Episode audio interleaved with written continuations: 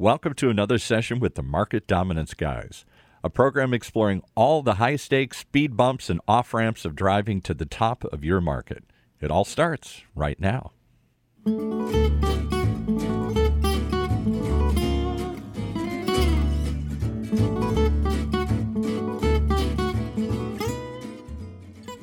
Connect and Sell, welcome to the end of dialing as you know it. Give your fingers a rest with Connect and Sell's patented technology.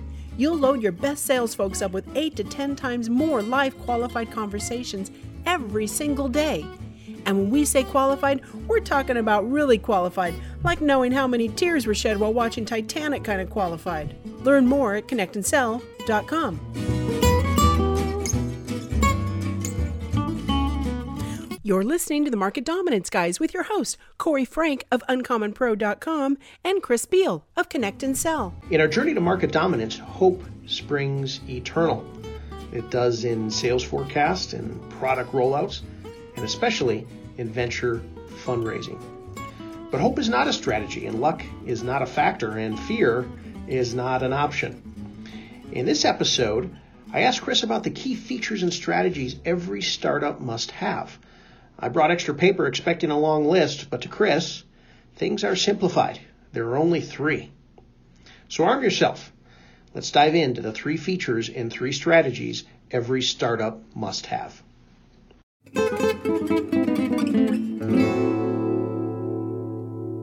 This is the work that has to be done before the product is built. This is the key to the whole thing is know that the product is going to succeed in the marketplace before you build the product. I hate to say it, but it sounds like an art of war thing. This is where you win you win the battle and you actually win the war before you begin fighting because you're going to lay out the the intelligence that you have in a way that guarantees that before your enemy starts to maneuver you've already won. So the whole idea of this approach is to always win before building the product because you build the product that is going to not only always win that is you can set appointments for it but that has such a head start and such velocity going into the market that you have the luxury of a full pipeline all the time and you can be selective and choose the best customers. Mm-hmm. The issue is always customer quality, not customer quantity. And I don't mean this BS that people say about if I if I only talk to one person a day, that's high quality. What I mean is your targeting needs to be as much as possible like that hypothetical person in the bar so yeah. think of it as I go in and I look at that person, but they look kind of fuzzy. Every time I try to focus on them, sometimes you know they're tall, sometimes they're short, sometimes male, sometimes female, sometimes they're drinking with the right hand, sometimes it's the left, sometimes it's whiskey, sometimes it's beer. That's not good. I want that shimmering image to come down to a single human being, that thing that they call a persona, because that's all I've got. And then I'm going to make a list that I think contains them, but of course it's got to be a little broad. Good queries always deliver too much data. Therefore, good queries have always got to be winnowed against the obvious false negatives.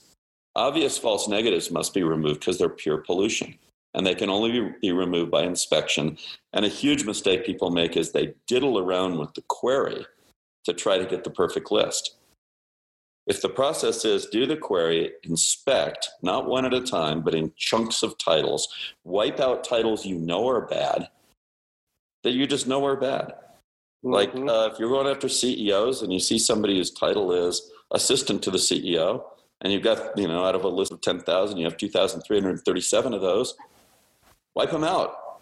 Don't go worry about making a better query, just get rid of them but why do people leave them in? Is it the security of the numbers? Is it the the hope that maybe my persona could be say, hey, it's a beer drinker, and maybe he also could be a whiskey drinker, and maybe he also drinks wine. Yes. Yes. And I'm trying to take it from the back end of the dog versus, um, you know, having the empirical data stare at me in the uh, in the face here. Entrepreneurs make the mistake repeatedly, encouraged by venture investors, by the way, to describe their market, their total addressable market, as vast, as mm. though that's an advantage. It's a huge disadvantage. The tighter your market, your first market, the better off you are, because the better your chance of your product actually solving the problem that that market has. You know, if you're making shoes for for people who have a left foot that's much larger than the right foot, that may be a small market, but every one of those pairs of shoes has a chance of selling, right? Because mm-hmm. those people who've got one and a half inch longer left foot than right foot, well, they're going to be very interested in your shoes and they're not going to be so worried about whether the laces are pretty or whether the colors are perfect or what the style is. Like finally shoes that fit my foot right? So tight markets are excellent for going to market and they're not great for raising money. But this whole technique avoids raising money because you right. know the product's going to work before you build the product. So instead of mm-hmm. wasting all of this effort doing your pivot on the product and your go to market do your pivot on the words between I believe we discovered a breakthrough. And the reason I reached out to you today is to get 15 minutes on your calendar. That pivot costs you 15 minutes. Do your second pivot on the list. That pivot costs you an hour. So now you have two ways to pivot in order to explore combinations. And now we have the hard part, which is okay, but what do I vary first? And what you vary is this you, you make your list. So you put that person in that bar stool seat and you tighten it down as well as you can, and you put some time into the list, not into the query, but into the list. Your list doesn't have to be big. If your market is a market of, say, your initial market's a market of 10,000, you're going to need 100 conversations. To get 100 conversations, you're going to need a list of 500 folks, and you're going to talk to, to 20% of them. You're going to talk to 20% of them over four weeks. That's really easy. Maybe you'll talk to them over two weeks. If you use Connect and Sell, you'll talk to them in the first week. right. So there, there you are. It took you a week, right? Message is not generating 5% conversation to meeting. There's two possibilities. One is you're not very good at delivering the message. Well, there's three actually. You're not very good at delivering the message, is the most common. Getting the intonation right and believing sincerely in the value of that meeting. You've got to write down what is the value of this meeting potentially for this human being that I'm talking to? In the not the company, not the company not the company, not the company. I need to make it as personal as possible. As much about their day. How was your day? You have no idea. As much about one of those, you have no ideas. Whatever that bad thing is, it's got to be about that. And then that meeting has to provide value for them, not just around that, by the way, but value for this person, which always means learning. The only value somebody can get out of meeting is to learn something. So you have to know what they are likely to learn and how that's likely to change their life, even if they never buy your product. The beauty of this is you now have a product to sell that's very easy to make. It's called a meeting. You have value in that product that's very easy to describe. It's called learning something. You got to be explicit though. This isn't like, hey, I'm going to hold a meeting and try to sell you something. Try to sell you something is not value. You must bring insights from your research, from your uh, revelation, you have to bring those insights and allow this person to learn from them. And then you let them confess. And if their confession indicates that one of the things you're talking about is so intriguing to them that they want to tell you the answer to how was your day, you're not going to get that answer, right? Then you focus on that, ignore all, the, all of your other great ideas, and say, okay, went into my product feature category as interested in this. And this is how I develop my feature set. My feature set for my product is the output of discovery meetings. Sales are the secondary output. My first output, remember, I'm trying to prevent a disaster. The disaster is I build a product the market doesn't want. That's the number one way that startup companies run out of money. They build a product that, that they think the market wants and the market doesn't want it. It's called product market fit, and everybody talks about it endlessly. And then they put the cart before the horse and build the product and take it to market and see if it fits. The key here is the product is the message, the message is the product. The discovery meeting is the experience in which, if someone confesses to having a need that you could fulfill in your product, they've told you about a feature that they need. They've told you about a capability. This is how you do requirements gathering in a completely fail safe way. By the way, so far, how much have we spent? We spent $500 on Zoom. We spent 15 minutes coming up with a message. Somebody had to learn how to deliver a message with the right intonation. There are experts who can do this. You can learn to do it yourself. I recommend entrepreneurs learn to do it themselves. It's really straightforward. It's just you, there's a belief in the value of the meeting. You have to write down three things that somebody's going to walk out of the meeting with that are of potential value for them if they never do business with you. And then you got to push a button. Now, this is where it becomes really hard. This is where it becomes a connect and sell commercial, unfortunately. But it's just a fact of the world. Now, all you got is time. So you could talk to two people a day and you could do it for 50 days. So 50 days is two and a half months. Or you can talk to 20 people a day and do it for five days. Mm-hmm. The problem with 50 days is now you're talking about real money. Now you need an external investor. At some point, if I'm going to cycle 50 days per test and I'm going to do 10 tests, I'm 500 days in before my 10 pivots have revealed the perfect product. And that's too long. So, my real issue is in the original scenario you proposed, the poor head of sales is asked to do this impossible task, which is take a product we don't know if anybody needs that we haven't figured out why anybody's going to buy it, that we don't even know why they're going to take a meeting. Figure it out. Redevelop the product as a set of persuasive techniques. And so the product itself gets hidden. If the sales guy's great, right, the product's needs and its gaps in the marketplace get hidden behind good salesmanship. And what really happens is the great sales guy goes out and finds somebody who needs the product for a completely different reason, usually competitive advantage. There's no such thing as a product that you can gain competitive advantage from.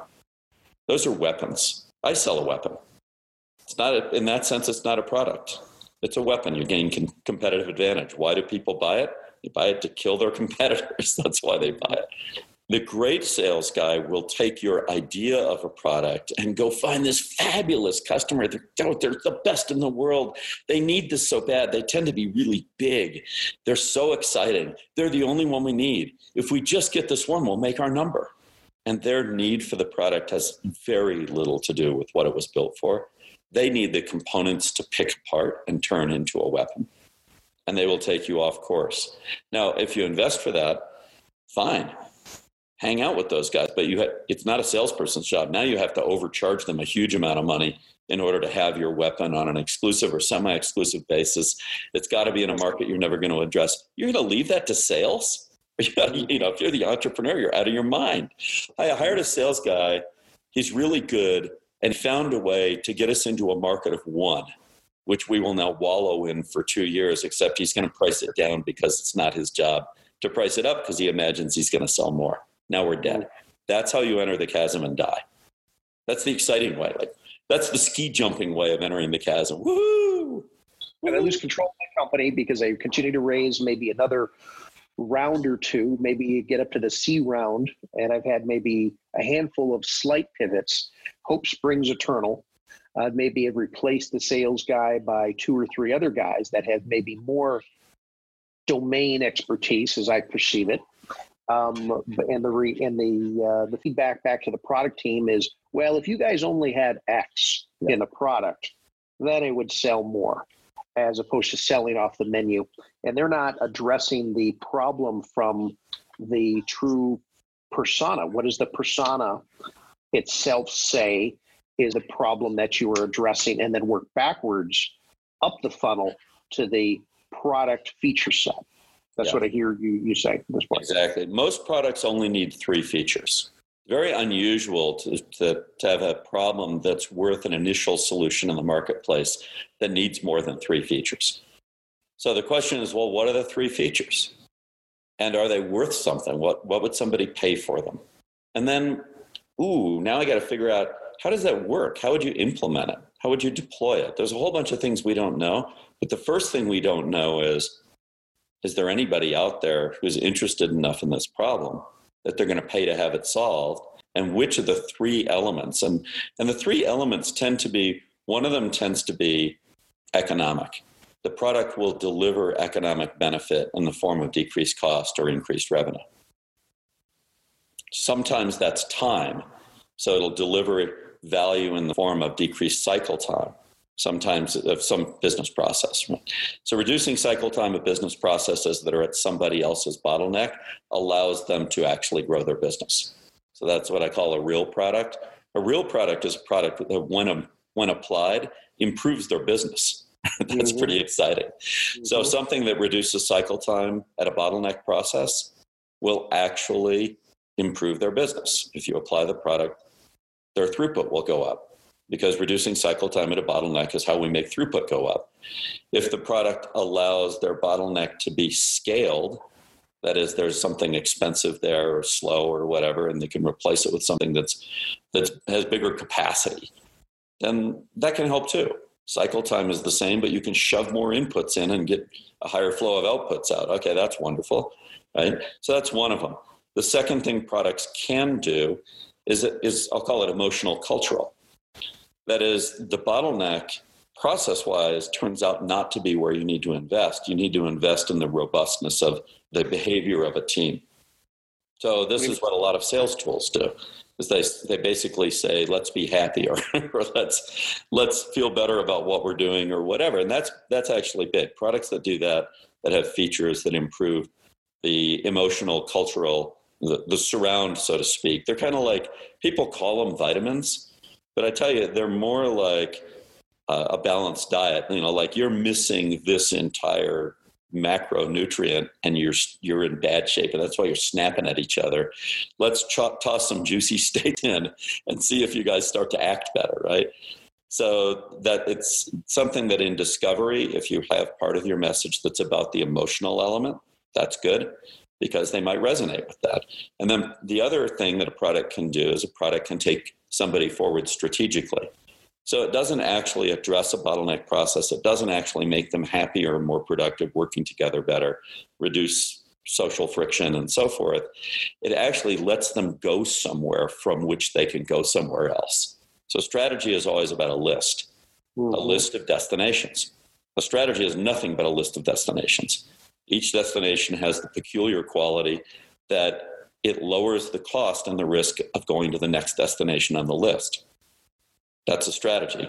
Think of strategy as I've come to a river and I've got to get across the river. The river's too wide to jump and it's too deep and swift to swim. I need rocks in the river. I'm going to make a path, my strategy, in which I say, oh, I can jump from this rock to this rock to this rock. It could look really weird. Maybe sometimes I'm going back toward the bank from which I came, but that's because that's where the rocks line up. This is why strategy is hard. It's very rare that strategy is a straight line. Strategy is conceptually and emotionally hard because it it takes us on a path that's not obvious. If it were obvious, we already would have taken that path. So when you sell a product that helps somebody get to a new destination, I call that a strategic feature. So in discovery, we're going to we're going to talk about these three kinds of things and say, you know, our breakthrough has an effect over here. It makes this faster or it makes this cheaper or makes the throughput bigger. It has an effect over here. It makes us happier. It lets us work together better. It lets us our customers love us more. Or it has an effect over here. It actually allows us to go and become better, go to a new place, become the leader, something like that, from which we can go forward. There's only three things we can do in business. We can either take what we have and make it run better, faster, cheaper, which means expand the bottleneck in some way. We yep. can take who we have and have them work together better, and who we have includes our customers, our partners, and whatever. Do something with people. Or we can do something with our situation. We can move to a position from which we can move to a better position. That's the sum total of everything we can do in business. Your product better address well, all of those in some way. And we want to get discovery meetings in which somebody can say to us, oh man, it would be so great if we could produce you know twice as much at that particular bottleneck. If we could have twice as many sales meetings.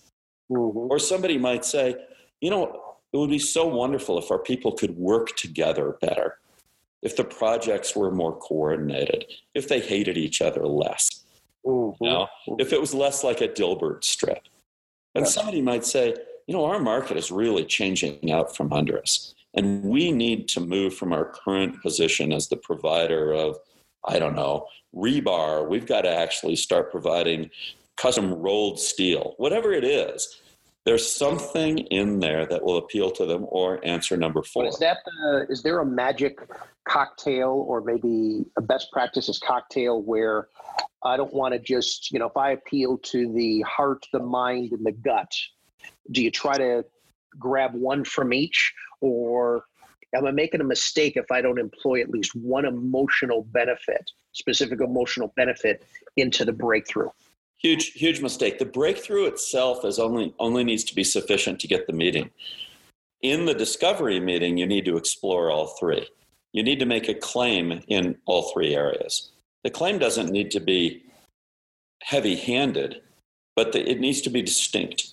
So the whole idea of this process is that the duty cycle, the true core duty cycle of this whole thing is discovery meetings. The purpose of early discovery meetings is to discover your product, not to discover their problem. Like, hey, you have this problem, let me go solve it. Right? It's to discover the nature of their problem so that you can abstract out of that the features of your product. Your product's going to have three features. I mean, really, three. If you can build more than three features and, and do it coherently, you know, more power to you. But even an iPhone only had three features. you really think about it, right? One of them was a negative feature. The little keyboard was gone.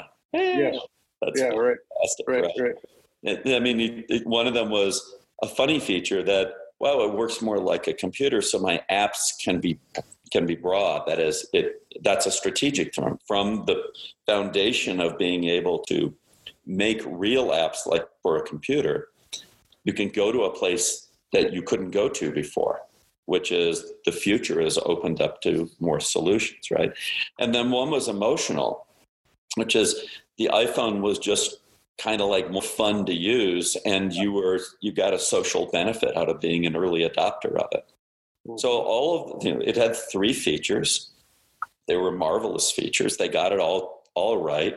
At that point, does the salesperson really have a problem?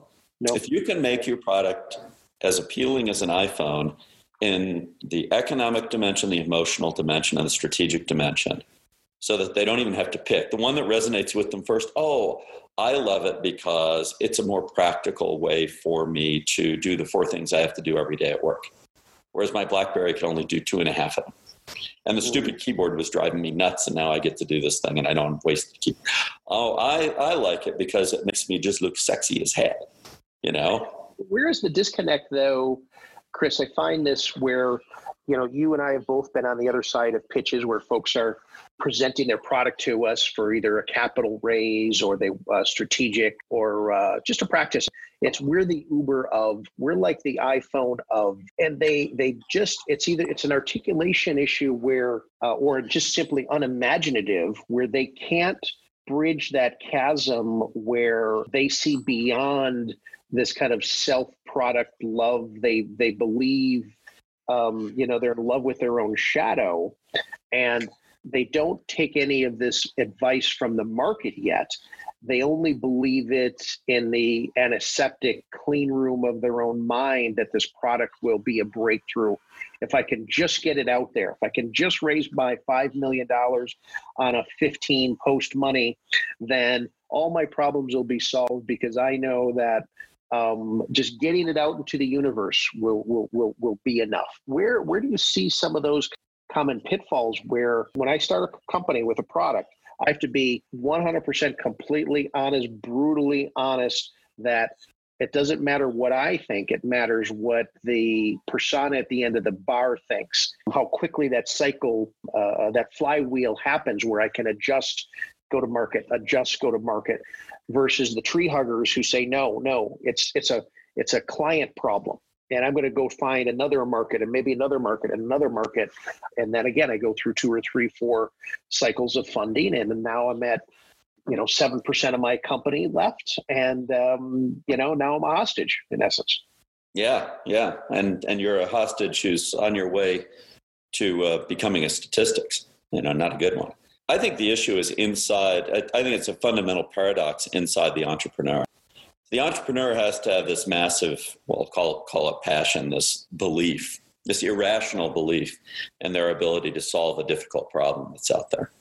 So they have this insight, and the insight is, well, if we just did this, you know, it would solve this problem, whatever the problem is. So they have to irrationally believe that.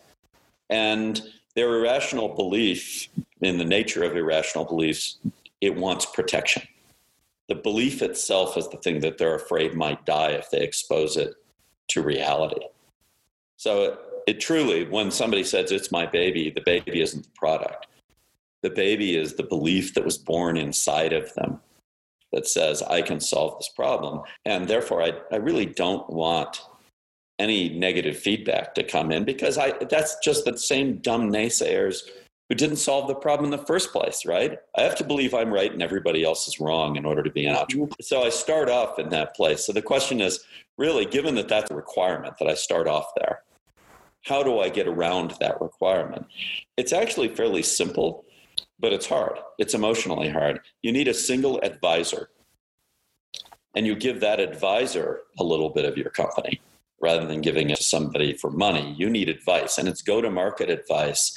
And the go to market advice has to do with establishing a feedback loop that gets you the true three features of your product that still conform to the basic shape of your baby so that you can you can imagine the baby going out there and dominating the world and your advisor has to be very very encouraging with regard to the feedback oddly enough one of the advisor's jobs is not to be brutally honest about the feedback but to be brutally honest about the process so the process is we're going to talk to people and we're going to have these conversations in which we find out which of the three problems three the three kinds of problems that the economic, the emotional, and the strategic are resonating most. So it's not like your baby could be ugly. It's just like little toes could be really pretty, or maybe the baby has beautiful eyes, or maybe when the baby coos, that's going to be lovely.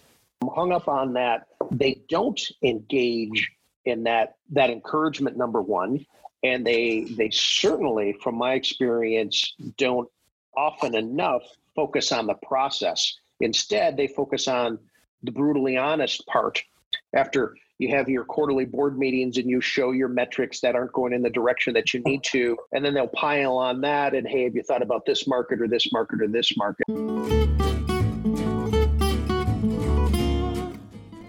Today's show is also brought to you by uncommonpro.com selling a big idea to a skeptical customer or investor is one of the hardest jobs in business. So, when it's really time to go big, you need an uncommon methodology to convince others that your ideas will truly change their world. Through a modern and innovative sales and scripting tool set, we offer a guiding hand to ambitious leaders in their quest to reach market dominance. It's time to get uncommon with uncommonpro.com.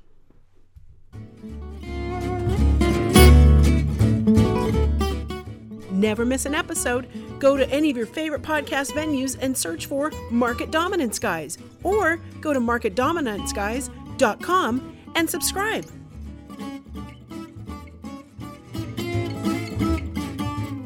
You've been listening to another episode of the Market Dominance Guys radio show, sponsored by Connect and Sell on the Funnel radio channel.